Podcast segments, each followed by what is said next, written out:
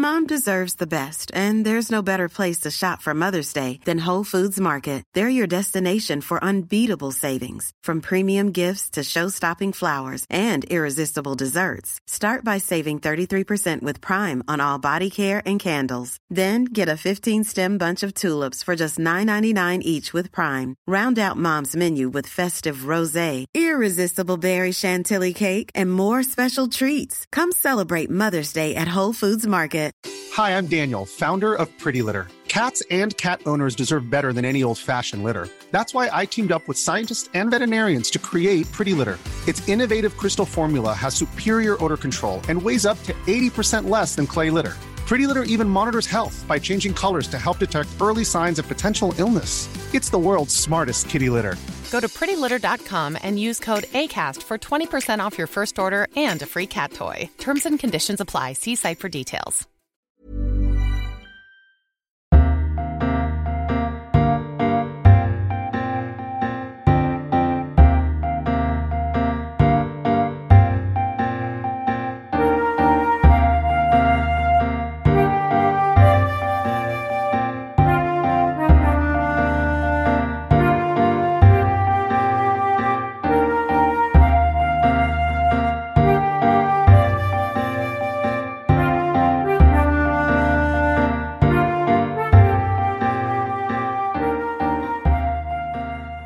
Welcome to this week's episode of the TLS podcast. I'm Thea Lenarduzzi, an editor here at the TLS, and Lucy Dallas, our arts editor, is here with me too. Hello, Lucy. Hi, Thea. How are you? I'm all right, thank you. The rain is back, if ever it went away. Um, so, should we skip the weather chat and go straight to the books? What have you been reading this week? Let's go back inside.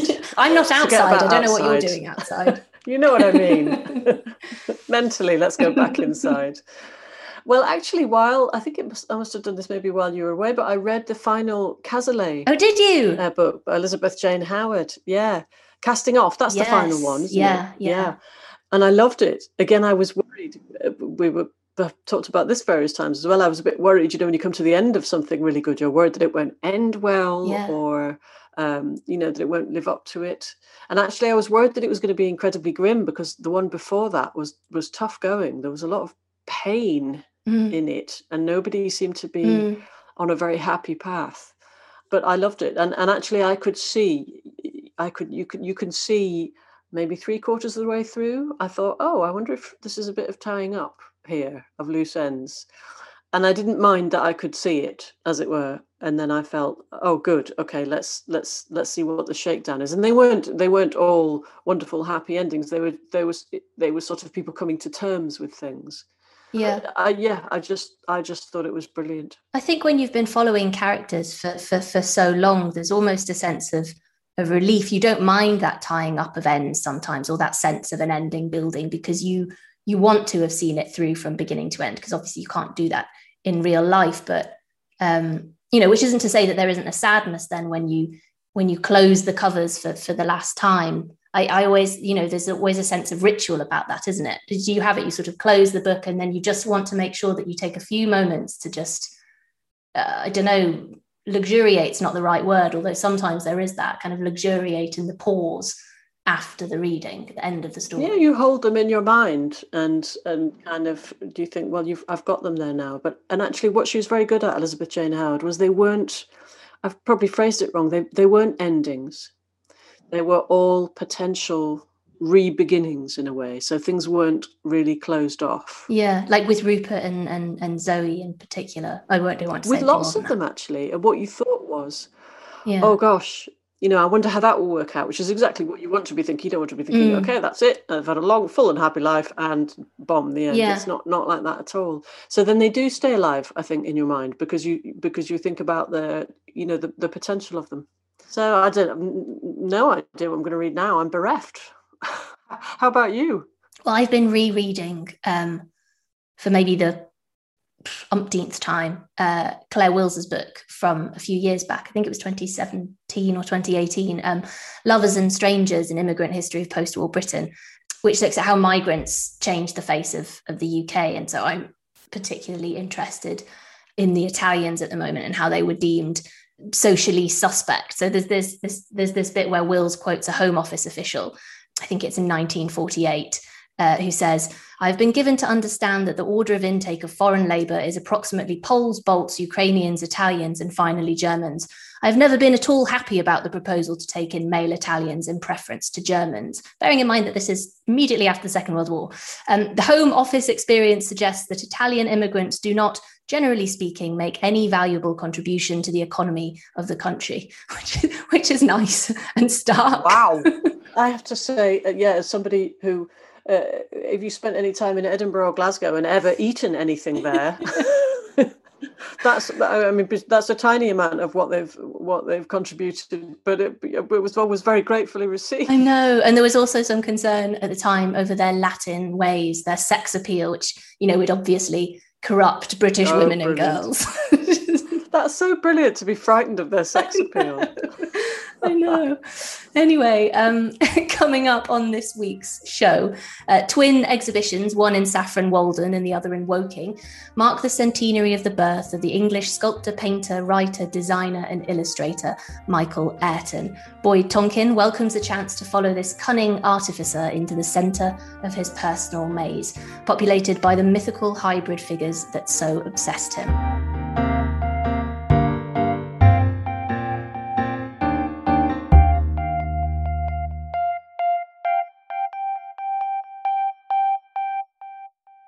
But first, 10 years after the death of Russell Hoban, his adult novels have achieved Penguin modern classic status. And as our writer Margaret Drabble puts it in an essay this week, he would have been extremely pleased because he seems to have suffered fairly acutely from status anxiety, a fear that he and his work were not taken seriously. He was, though Margaret says, touchy and might have been less pleased to see that none of the reissues appears with a foreword or more than the barest biographical sketch we will now attempt to make up for this absence of critical material. And for that, we must be joined by Margaret Drabble herself. Margaret, it's good to have you with us again. Hello. Um, you describe Hoban's reputation as curiously free floating. Can you tell us what you mean by that and, and why you think it's so? I think it's because he wrote in so many different genres and none of them really very continuously the same. I mean, he, he started life as a children's writer and as a copy editor, and then his adult novels, of which he wrote a lot, were sort of science fiction or futuristic or satirical about the times he was living in, but they were all at a very odd angle to reality. And rather like Anthony Burgess, people never knew what he was going to do next. And I mean, they're all very full, full of references, full of kind of literary cameos and literary references and references to to artists. So I think maybe you know for that reason you'd think he'd at least be worthy of the the backhanded compliment that he's a, a novelist's novelist, but he's not even that really either. He isn't. I, I was very surprised when I was reading these novels. I asked around amongst my acquaintance, most of whom are really quite well read in a broad way, and very few of them had read him, and one or two didn't even know who he was. and, and he would have been so annoyed by that. Uh, they are the kind of people who would have read him. You would have thought. Perhaps um, it's because the uh, because first of all, it's only pretty recently that children's writing has been really taken in any way seriously, isn't it? And also, science fiction people have historically been very sniffy about speculative or science fiction. Perhaps it's it was not only that he was difficult to pin down, but he was writing in rather un, you know unfashionable genres as well. Do you think it could be? It could be that that he kind of fell between two stools. But I was very interested. I, I did ask my friend Nicholas Tucker, who is a professor of children's literature in his time, um, what he thought about it. And he said that he met Russell Hoban in the 1980s, I think he said, when children's writing was really on a high. And Hoban appeared at lots of conferences and was much admired for his children's writing.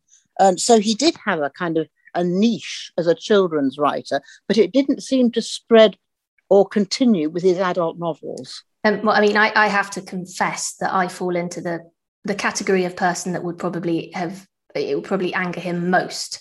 Uh, in that I've only read Riddley Walker, which we'll, we'll, tackle in, in a moment, and I'd never heard of, of, of his children's work really. I mean, I, partly maybe because I didn't grow up in, in this country, but I'd never heard of the Mouse and His Child from 1967, for example. So perhaps maybe before we turn to the adult novels, um, perhaps you could briefly just tell us what that one's about, given that it is his most famous. Well, the, the Mouse and His Child is um, a very grim little story about two clockwork toys um, that go on a ghastly pilgrimage um, pursued by rats and crows and generally having a great suffering time. To tell you the truth, I haven't quite finished it because I found it so depressing. and I didn't read it when my children were small.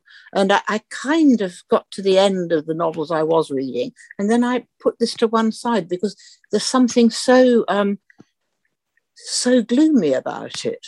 Which is, I suppose, hardly surprising given that it is identified as, as a Holocaust novel it prefigured you say you, it prefigured art spiegelman's Maus yes it certainly did and i wonder whether art spiegelman knew it. Um, but i'm not sure he intended it as a holocaust novel. It's only after reading his adult holocaust novels that it becomes kind of obvious that that's exactly what it is. I think if I'd read it to my children, and we did read the Frances Badger books when my children were small, I think I would have perhaps thought of it as a Holocaust novel, but maybe I wouldn't even have recognized it as such. It's only because I came across it in the context of so much that was about the Holocaust that the story became so obvious. With that in mind, let's turn to the adult novels, which is, as you say, uh, have been overlooked until now. There are eight printed between 1973 and 1998. You describe reading them in sequence, which you did for this article, as exhausting but exhilarating. Can you tell us about that? And wh- where did you start? Did you do them chronologically? I did do them chronologically. The only one I'd read was Riddley Walker. And I started at the beginning and I read them through. And I had moments of, of, of resistance when I didn't think I was enjoying them at all. But then I realized I was actually always looking forward to picking them up again and seeing what on earth he was going to do next. And they're exhausting because it's like a sort of roller coaster ride um, in time and space. Um, they're not relaxing novels at all. You're always kept on your toes about what period you're in, what the characters are called. And in the first novel, he has two characters that have the same name but inverted, which is really very difficult to read. And I kept having to work out, and also unpronounceable to boot. So I had to keep out working who out which was the father and which was the son. So he doesn't make life easy for the reader. And as you mentioned earlier, um, they're very, very heavily loaded all of them with literary and art, and art and music references. I mean, it sounds almost perverse having such difficult names and putting in all of these allusions. He's, he doesn't want to give any help, does he? You, you do say at one point that he's, and there's so much wordplay and it's so dense. He just, it's like he can't, he can't stop himself. Yes, and he didn't censor himself. And I wonder if he struggled with an editor who told him to take some of it out because the, the verbal structure is very, very rich and, and self reflective. And it can be very annoying, but then, as I hope I make clear in my article, it can also be extremely funny and, and clever and perceptive. But, it, but it's relentless. There's never a passage of calm prose. It does sound exhausting. It's an interesting thought. Do you think if he'd had a really tough editor that, or, or one that he had listened to more, perhaps, do you think that the books would have been better, a better read or better known? I don't know. I mean, he must certainly have been terrifying to copy edit because the um the wordplay is so dense that it's amazing that he got such good texts. Penguin has printed them very well, and as far as I can see, there aren't any typos. But it must have been so difficult going through them, making sure that everything was spelt precisely as he meant it to be spelt.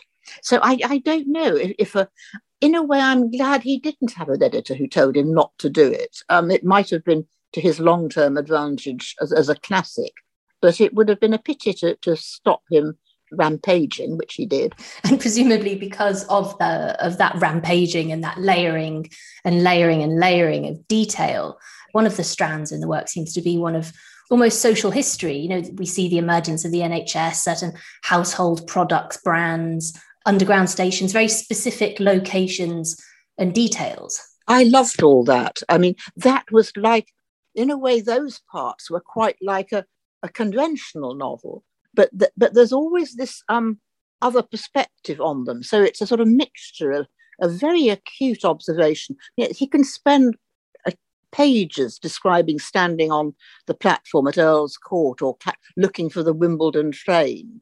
And you think, yeah, yes, I know that platform.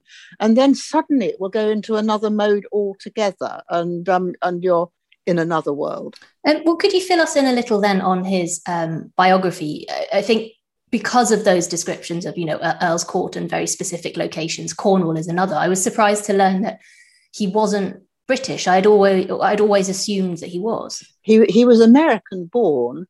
He was from a very Jewish family in that his father worked for um, a Jewish periodical, and the son took over those interests. He worked in the States for a while, and then he came over with his family to London and was here for a year or two. But then his family, his wife and three children, went back to the States, and he refused to go with them. He'd fallen in love with London and um, they didn't want to stay here and he didn't want to go back and that's when he began to lead a kind of lonely london bachelor life which comes up again and again in the novels of him haunting the british museum or haunting antiquarian bookshops and or the london zoo or, or the parks and you get this far from being a family man he's become a very lonely figure haunting london which he got to know very well, but not as his own city.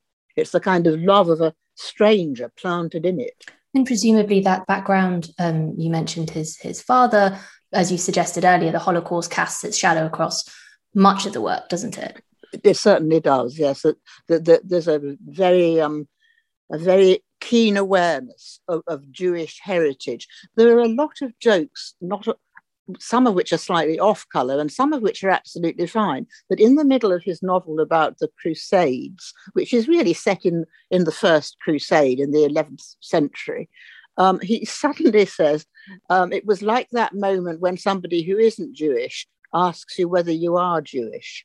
I thought, well, that's a really interesting observation to be having in the 11th century and in a contemporary kind of London party scene as well. So obviously he was very self-conscious about his um, his allegiance to being Jewish, and the Holocaust was part of that.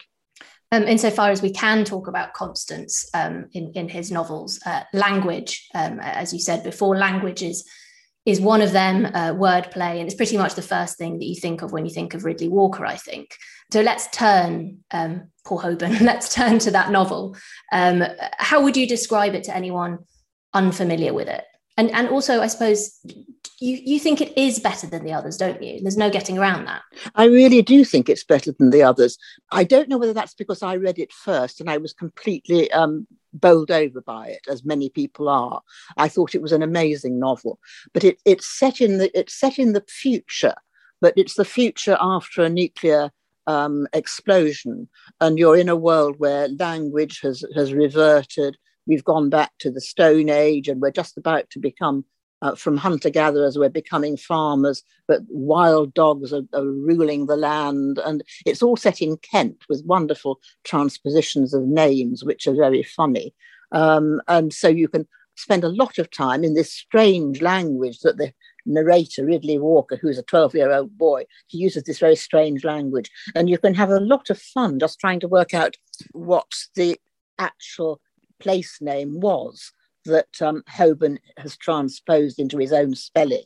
And there are lots of concepts too, like um, yellow boy, which is sulfur, and, the, and, and bust in fire, which is um, explosions. And then he talks about the airships, which no longer exist, but there's a kind of folk memory uh, amongst these hunting, gathering poor people um, who've endured terrible poverty and violence there's a memory of when men were clever. And he does that so brilliantly, the kind of way they're looking back to the past and um, knowing that the human race had been capable of extraordinary achievements, which then destroyed them, as we know. And will they begin again to create? And is the kind of lure of explosive matter so strong that they will just as soon as they learn how to do it, they'll destroy themselves again. And that's the kind of theme of the whole thing: is is man doomed to be his own destruction?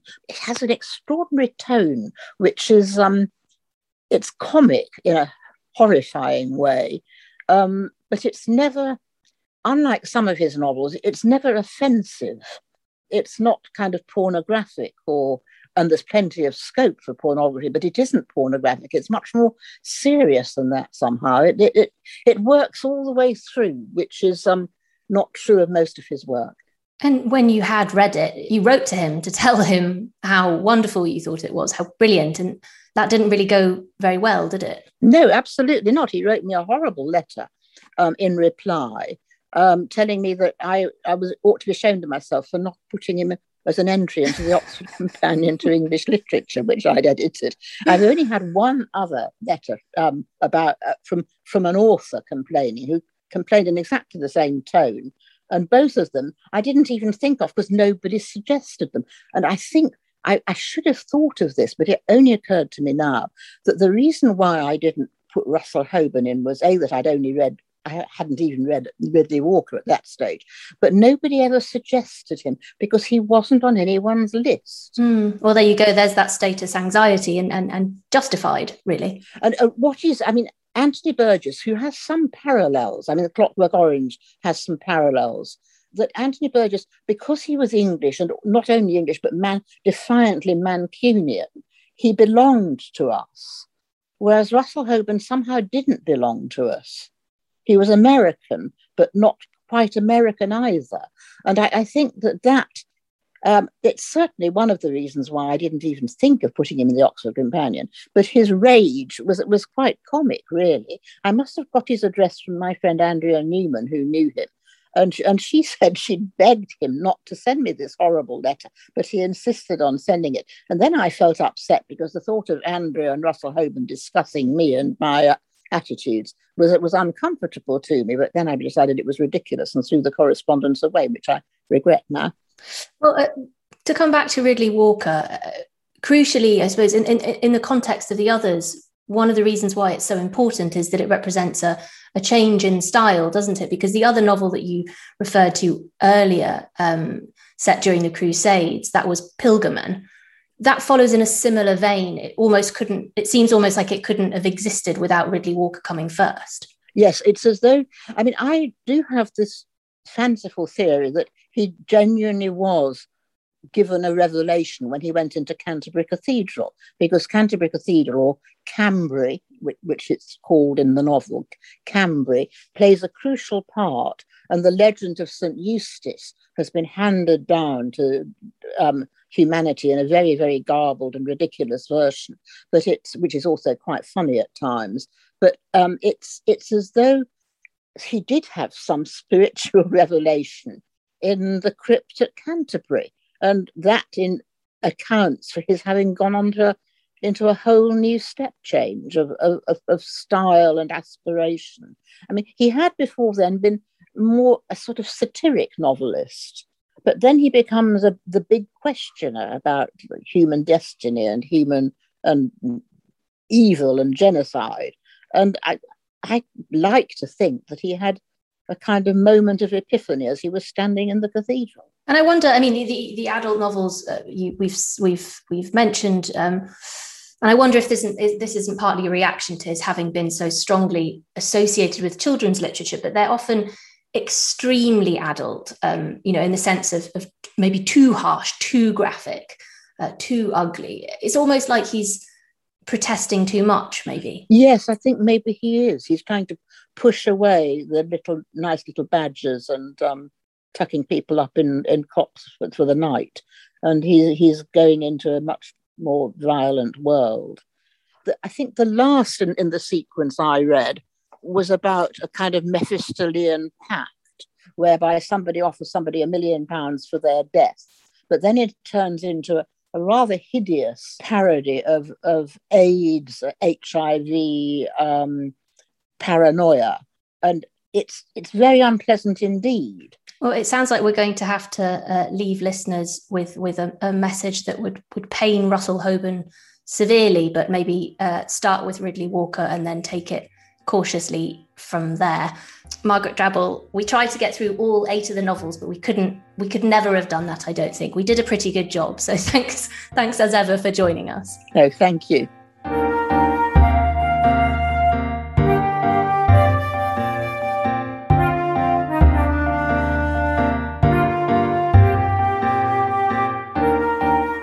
Still to come on the show, A Life in Labyrinths. The critic Boyd Tonkin looks back at Michael Ayrton's multifaceted career.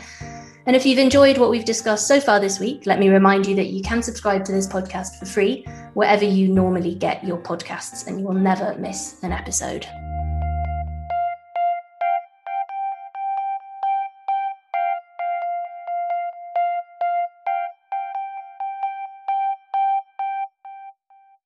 And we are happy to announce the return of the exclusive TLS subscription offer, exclusive that is, to our podcast listeners. For just £5 or $5 or the equivalent in whatever currency you use, you will receive six issues of the TLS, and that's print and digital. So you'll have the paper turning up on your doorstep every week, where you'll find all the pieces we've talked about on this podcast, alongside dozens of other pieces, as well as getting access to everything online and in the app edition uh, should you find yourselves waiting for a bus without your print issue handy. The digital access also includes the website and app archives and the historical archive, which goes back to 1902. So you can look up Walter de la Mare and T.S. Eliot and read what Virginia Woolf made of D.H. Lawrence, Joseph Conrad, and Aldous Huxley.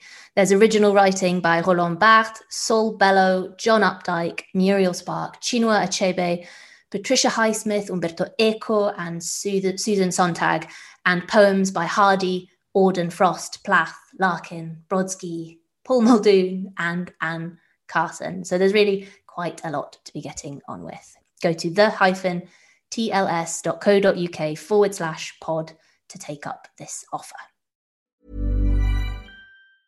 Mom deserves the best, and there's no better place to shop for Mother's Day than Whole Foods Market. They're your destination for unbeatable savings, from premium gifts to show-stopping flowers and irresistible desserts. Start by saving 33% with Prime on all body care and candles. Then get a 15-stem bunch of tulips for just $9.99 each with Prime. Round out Mom's menu with festive rosé, irresistible berry chantilly cake, and more special treats. Come celebrate Mother's Day at Whole Foods Market. Ready to pop the question? The jewelers at BlueNile.com have got sparkle down to a science with beautiful lab grown diamonds worthy of your most brilliant moments. Their lab grown diamonds are independently graded and guaranteed identical to natural diamonds, and they're ready to ship to your door. Go to Bluenile.com and use promo code LISTEN to get $50 off your purchase of $500 or more. That's code LISTEN at Bluenile.com for $50 off. Bluenile.com code LISTEN. Quality sleep is essential. That's why the Sleep Number Smart Bed is designed for your ever evolving sleep needs. Need a bed that's firmer or softer on either side? Helps you sleep at a comfortable temperature? Sleep Number Smart Beds let you individualize your comfort so you sleep better together. JD Power ranks Sleep Number number 1 in customer satisfaction with mattresses purchased in-store. And now save 40% on the Sleep Number limited edition Smart Bed for a limited time. For JD Power 2023 award information, visit jdpower.com/awards. Only at Sleep Number stores or sleepnumber.com.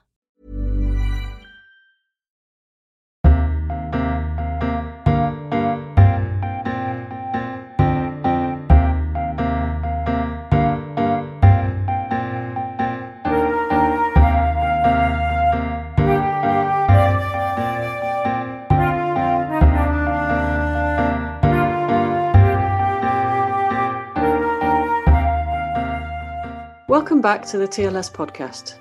This summer, now that galleries have opened again, if you can get to the south of England, you can see not one but two exhibitions celebrating the centenary of a multifaceted British artist. But surprisingly, it's an artist that perhaps not many of us are familiar with. We're talking about Michael Ayrton, a sculptor, painter, writer, designer, and illustrator who worked in the mid to late 20th century. Boyd Tonkin has illuminated Ayrton's career for us, and we're delighted that he joins us now to talk it through. Boyd, many thanks for joining us. Hello. As you say in your piece, Michael Ayrton is a, a relatively unknown figure, so um, we'll probably need to start from the beginning. Can you give us the essentials of his life, when he was around and where, and what, what were the major artworks he produced? Well, he did a lot within a relatively short um, lifetime. He died in his mid 50s in 1975. And he covered an awful lot of ground. He was a painter, an illustrator, but perhaps above all, a sculptor in bronze. He was also a writer, and he really traversed various genres. He was a novelist, he was an essayist, an art critic, even a poet sometimes. So, this is someone who had terrific versatility, but whose work ended up by centering on a very, very tight core of stories. And those are the stories of the Minotaur, of the labyrinth in Crete, of uh, the labyrinth's maker, Daedalus, and the uh, Daedalus' son Icarus. And out of this nexus of myth, he produced something like, I think, 800 different works over a wide variety of media. So he was someone who ranged widely, but who ended up coming to rest in the same stories time and time again. It's very unusual, isn't it? I was going to talk about the, I mean, it's impossible not to talk about the Daedalus and Icarus and the Minotaur. It's one of the, the great myths, and it's inspired countless works of art. I mean, throughout uh, every medium. But but his take on it was a bit unusual, wasn't it? His view of Daedalus that you talk about in the piece. Well, I, I think he's unusual in many respects, and as you say, his interpretation of the myths are not orthodox. For a start, his notion of Daedalus is not really that of the heroic artist. His Daedalus is a all an artisan. He's a maker. He's someone who gets his hands dirty, someone who works with difficult materials. And clearly, for uh, Michael Ayrton, this was a self portrait. This is the artist as a fixer, the artist as a technician. And it's a bit different from the um, slightly more elevated and, uh, if you like, pretentious view of, of the artist, which was uh, perhaps current in that period in the mid 20th century. It's interesting that you mentioned that you mentioned that he was he had a sort of predecessor in in in that sense in his maternal grandmother. Uh, well, she was a, a, really really fascinating character. She was called Her- Hertha Ayrton, and it's interesting to begin with that Michael chose his maternal grandmother's surname. Hertha w- was a, a, a, great innovator. She was an electrical engineer. I mean, how rare was it to have a, a woman electrical engineer in the 1890s, 1900s? Not only that, she won uh, the Royal Society's medal for research in electrical engineering.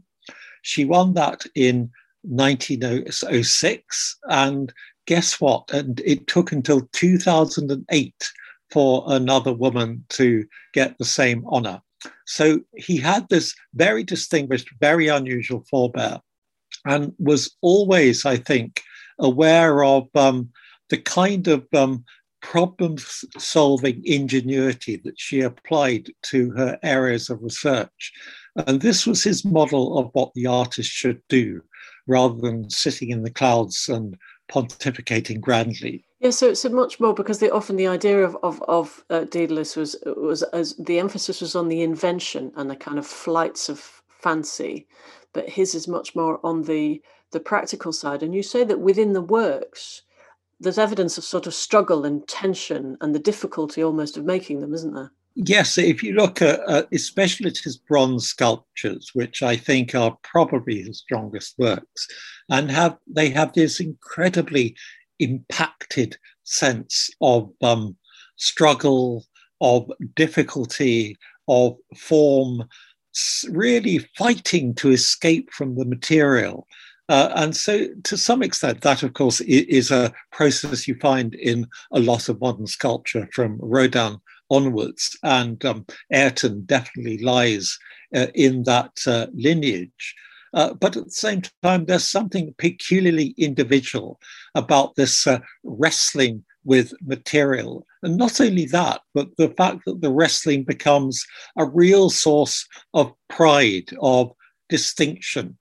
Uh, that in the novel that he wrote about Daedalus, uh, the maze maker, he has Daedalus say that um, I'm a technician, not a hero. The two don't mix. And that really is a kind of um, personal motto for his career, I think.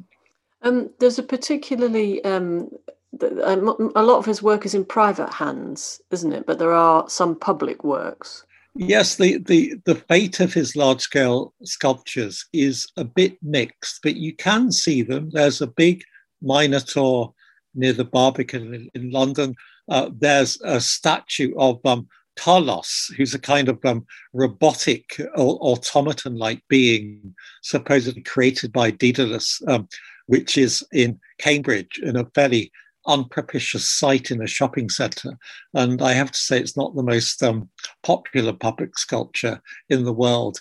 Uh, but uh, the greatest shame, perhaps, is that uh, his one really massive attempt to create a physical labyrinth, which he did uh, at the behest of um, a rather benignly eccentric uh, American millionaire uh, and that was actually built, it was built in the Catskill Mountains in upstate New York, but it really is a, a fairly isolated place. So not many people tend to see it. I was just going to follow up on that the Minotaur that you mentioned in the Barbican. It struck me, it's a very um, just, it seemed to be a very sad interpretation of the Minotaur. Of course, the Minotaur's not a happy story, but he looks completely burdened and uh, um, uh, sort of, uh, uh, what's the word, kind of bent down with kind of grief and difficulty, doesn't yeah. he? Yeah. He, he many of um, uh, Ayrton's Minotaurs, and this is true in the current exhibitions, even the very small ones, the kind of pocket-sized Minotaurs, they are all they're carrying the world on their their bull shoulders, and they're clenched, they're taut, they're baffled. Really, they don't know what it means to be half animal, half human, and to some extent, this is Ayrton's uh, notion of the double nature of humanity, uh, both both beast and demigod, both um, intellect and flesh, and perpetually torn between this uh, double identity. So it's a very different Minotaur from the Minotaur you find, for instance, in Picasso and clearly Ayrton could not avoid Picasso, who himself had uh, used and reused the Minotaur motif from the late 1920s onwards. Uh, but Picasso's Minotaurs are a good deal more macho, more threatening, more predatory. Um, uh, they are, in their own sort of dark way, rather more heroic, dangerously heroic figures. Uh, but with Michael Ayrton, it's all to do with this irresolvable dilemma of being at once a, a beast and a mind. And how do you live with that uh, dual aspect of your nature? And in fact, just I mean, just on Picasso, um, Ayrton's very, very funny about Picasso, isn't he? In one of his novels, yeah, he, he calls him Capisco. Yeah, yes, that's right. Th- this is a late novel, which I think really deserves to be reprinted. It's called The Midas Consequence, and it's about a, a sort of Picasso-like artistic giant. Um, and the other interesting thing about that novel, apart from the very, very ambivalent portrait of the Picasso figure, is that it's all about a film crew coming to, to make a documentary. And there's this other aspect of Ayrton. He didn't live in a vacuum. He lived in an era when art was engaging with mass media, with mass education, with forms of publicity and disseminate and dissemination that were really quite new. Uh, so there's a lot of very, very shrewd reflection there and elsewhere in his work on the artist as celebrity. And again, he didn't want to be a celebrity, he wanted to be an artisan. Speaking of Picasso and that, you know, his well, he's a movement unto himself, isn't he? Was Ayrton associated with with any particular school or movement at any point? Well, I don't think he wanted to be. I think he wanted to live in a kind of solitary splendor. He, he was um, slightly isolated in the Essex countryside, but however, he was very well connected. He had a lot of very eminent friends. Um, Wyndham Lewis, who was a kind of mentor, Henry Moore, Dylan Thomas, Constant Lambert. Uh, so he had a, a network of some extremely distinguished artistic and intellectual peers, but he never really wanted to be associated with a school. Uh, at the same time, in Essex, there was this group of artists um, uh, around the village of Great Bardfield who had really got going in the 1930s with people like uh, Eric Ravilious. And by the 50s, uh, there were figures such as Edward Bawden who were quite prominent in it. But the point about Ayrton is that he wasn't a joiner. He didn't want to be part of a group. He preferred to be um, uh, slightly on his own in splendid isolation and very much to do his own thing. I mean, I suppose that that that would have helped him then to um, mythologize himself in a sense to be able to do that it's easier if if you're in isolation uh, because there's a line where after a visit to greece he says i became identified with greece. He became in his words the dedicated chronicler of a myth. And there's something about that you you need to put yourself apart and, and lift yourself up to be able to, to do that. Yes there, there, there might be something slightly hubristic about that although i think he really wanted to put himself in a lineage of craftspeople, of makers, uh, not of, of um, uh, proud, heroic um, visionaries, really. It was a, a, heritage of craft that meant most to him, uh, allied, of course, to, to the sense of the myths themselves as inexhaustible stores of meaning as uh, a kind of matrix out of which you could derive new stories from the modern world. Uh, for instance, he associated Icarus and the fall of Icarus with um, RAF pilots in the Second World War, and later with the emergence of um, uh, spaceflight uh, and with the earliest uh, astronauts and cosmonauts. So he was, yes, he was he was drawing those parallels and, as you said, kind of widening it out um, the whole time. Um, in in the book you review, along with the two exhibitions, which are in Saffron Walden and in Woking, you mentioned that the editor, who is in fact Ayrton's step granddaughter, she says, I think it's her, it says perhaps that he didn't fare so well in the public imagination. Perhaps he didn't, uh, he wasn't very well known because the English are suspicious of of polymaths or, or multifaceted practitioners. Do you think this is true?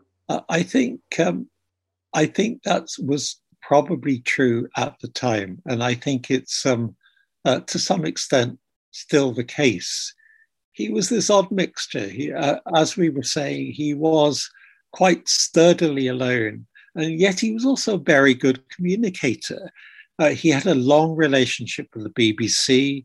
Uh, he was a sort of radio pundit. He did television programs. Um, David Attenborough commissioned him to do a big documentary on Berlioz, who was a composer he loved. Um, so he, he got to practice a lot of these many arts quite successfully. But there was this sense that he thought he was being undervalued because he wasn't uh, a dedicated specialist. Um, I think it's interesting that one of his um, friends was uh, George Steiner. Uh, in fact, he made a rather lovely chess set for George Steiner with um, Minotaur figures.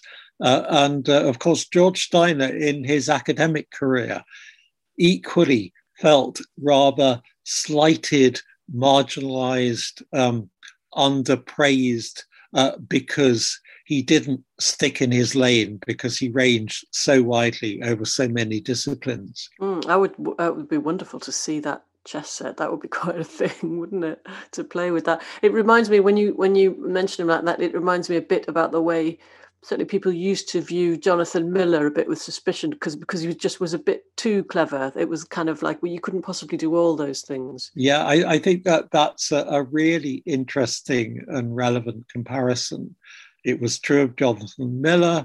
It was true, for instance, of uh, one another of um, Ayrton's friends, Frederick Raphael, who actually writes about him in that book you mentioned.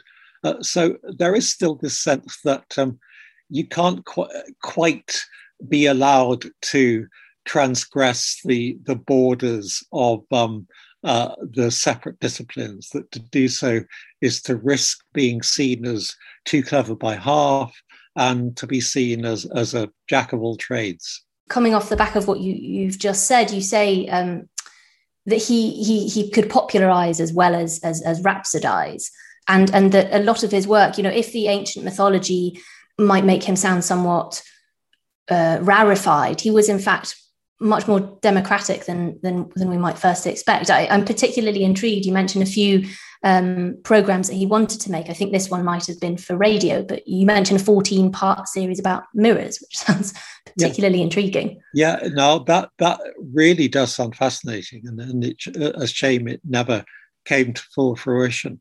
Bear in mind that he was proposing that in the early 1970s, and this, of course, is the great age coming after Kenneth Clark's civilization, where people have very high ambitions for what um, television can do in the sense of the interpretation of the arts for uh, a broad audience. Specifically, it's also the time of John Berger's ways of seeing. And it's, I, I have no evidence for this, but it's impossible that um, uh, Ayrton was not aware of what, what Berger was doing and wanted to make his own uh, what would have been very distinctive and different contribution. So you do have that this rather creative tension uh, between what you might think of as traditional high culture on on the one hand, and on the other, the search for the largest possible audience and for new ways of communicating with them. Yes, it's it's true, isn't it? That then it's true true for science and philosophy, I think, as well. That at that point, TV wasn't afraid to be highbrow. They were happy to go, right, okay, sit down for 14 episodes and we're going to tell you about this. And I mean, Bernstein did it for music. It was all over the place, wasn't it? Yeah, yes. Uh, uh and of course, we should bear in mind that before he became uh, the saint of the, the, the entire planet, uh, David Attenborough was really a very important uh, figure in, in, this process uh, as the BBC's director of programs and made some very, very ambitious choices. So, if if if anyone was lucky enough to be able to get to these um, two exhibitions, Boyd, in in Essex and in Woking, are there are there anything any works in particular there that you would we should look out for? Well, there are two things I would say. First of all, don't uh, discount him as a painter and engraver. Uh, there are some fantastically dramatic um, uh, Minotaur drawings in uh, Saffron Walden. In Woking, you have a really good selection of his paintings, which shows how he was a kind of stylistic magpie. He absorbed everything that was going on in British art from uh, sort of neo romanticism in the 1940s to sort of more semi abstract landscapes in the um, uh, 50s and 60s. Uh, and that shows that he really did have talent, although it was a bit of a wandering talent. It didn't really come to rest uh, but you, I think most people will find that it is the, the bronze work that really continues to strike the hardest. And he does it on a variety of scales. And it's it, often the smallest works that are have the most compacted and coiled energy. And then late in his career, he, he uh, goes down this very interesting route of mixing bronze with perspex, which creates some really interesting and complex uh, um, play with reflections. Um, and uh, that takes us into the world of mirrors, which uh, clearly fascinated him towards the, the, end of his life, and maybe hints at uh, the kind of changes he would have made to his work had he continued.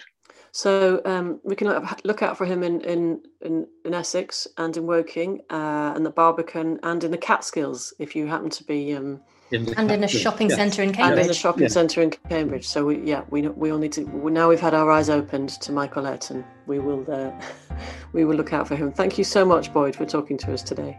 Thank you.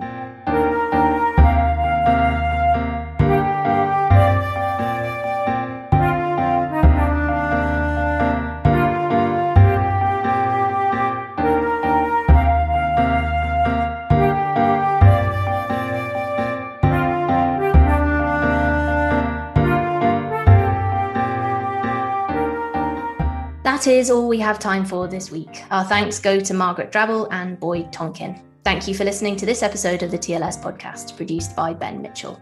We'll be back next week, but for now, from Lucy Dallas and from me, goodbye.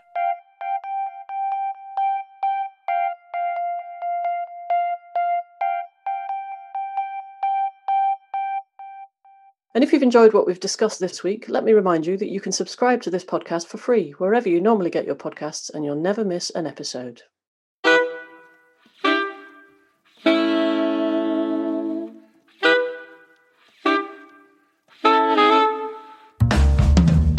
Miss Marple has gone back there in a spirit of la She's she's gone back. She used to go there as a girl. They're all the same things that happened to Agatha herself. She used to go to the army and navy, and she'd go to a matinee in a four wheeler with a pound of coffee cream. That's all what Agatha did. So she's putting her memories into Miss Marple, and she's gone back to this glorious hotel in a side street in Mayfair. It's kind of people say Fleming's, where the world has has stopped. The clock has stopped, and of course the whole thing is virtual reality. Bertram's Hotel is a crime ring. It's a front for a crime. I'm sorry I'm giving away an ending here. I'm not giving away the whole thing. Spoiler from 1965. Yeah, sorry.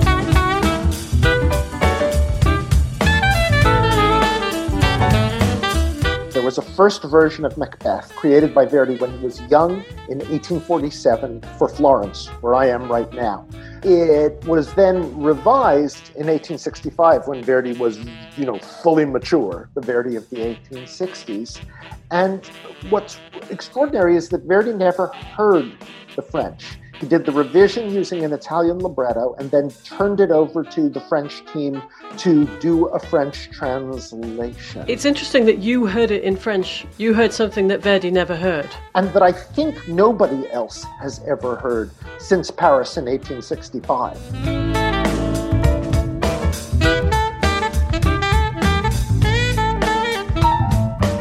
The one that immediately springs to mind for me is the pie that Danny has in the Champion of the World. I'm sure I've said that before because that that that, yes. that, that made a real impression on me. Um, but somebody else wrote in with a slightly different one, um, lower to the ground, shall we say? But not, you know, uh, none the worse for that, because he's talking about Tolkien's advocacy, you could say, via the excellent Hobbits of Second Breakfast, which, as we all know, is the best meal of the day. And I had a little look into this like a nerd because I knew it came up, but I couldn't really remember where. You know, in The Hobbit, the dwarves make a terrible mess and go off in the morning. And he thinks, oh, well, that's that done. And he washes up and he sits down and has breakfast. And then the sun comes out, so he goes into his other room and it says he's just sitting down to a nice second breakfast. And then Gandalf comes in and says, off you go, let's be having you. Uh, and the whole thing starts.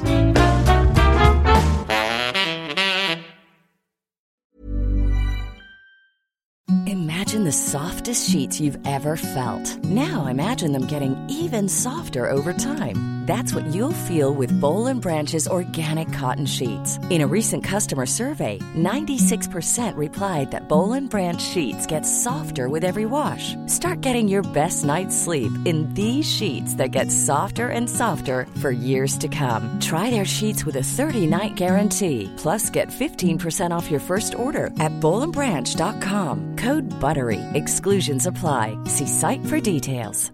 Hi, I'm Daniel, founder of Pretty Litter. Did you know cats tend to hide symptoms of sickness and pain? I learned this the hard way after losing my cat, Gingy. So I created Pretty Litter, a health monitoring litter that helps detect early signs of illness by changing colors, saving you money and potentially your cat's life. Pretty Litter is veterinarian developed, and it's the easiest way to keep tabs on your fur baby's health right at home. Go to prettylitter.com and use code ACAST for 20% off your first order and a free cat toy. Terms and conditions apply. See site for details.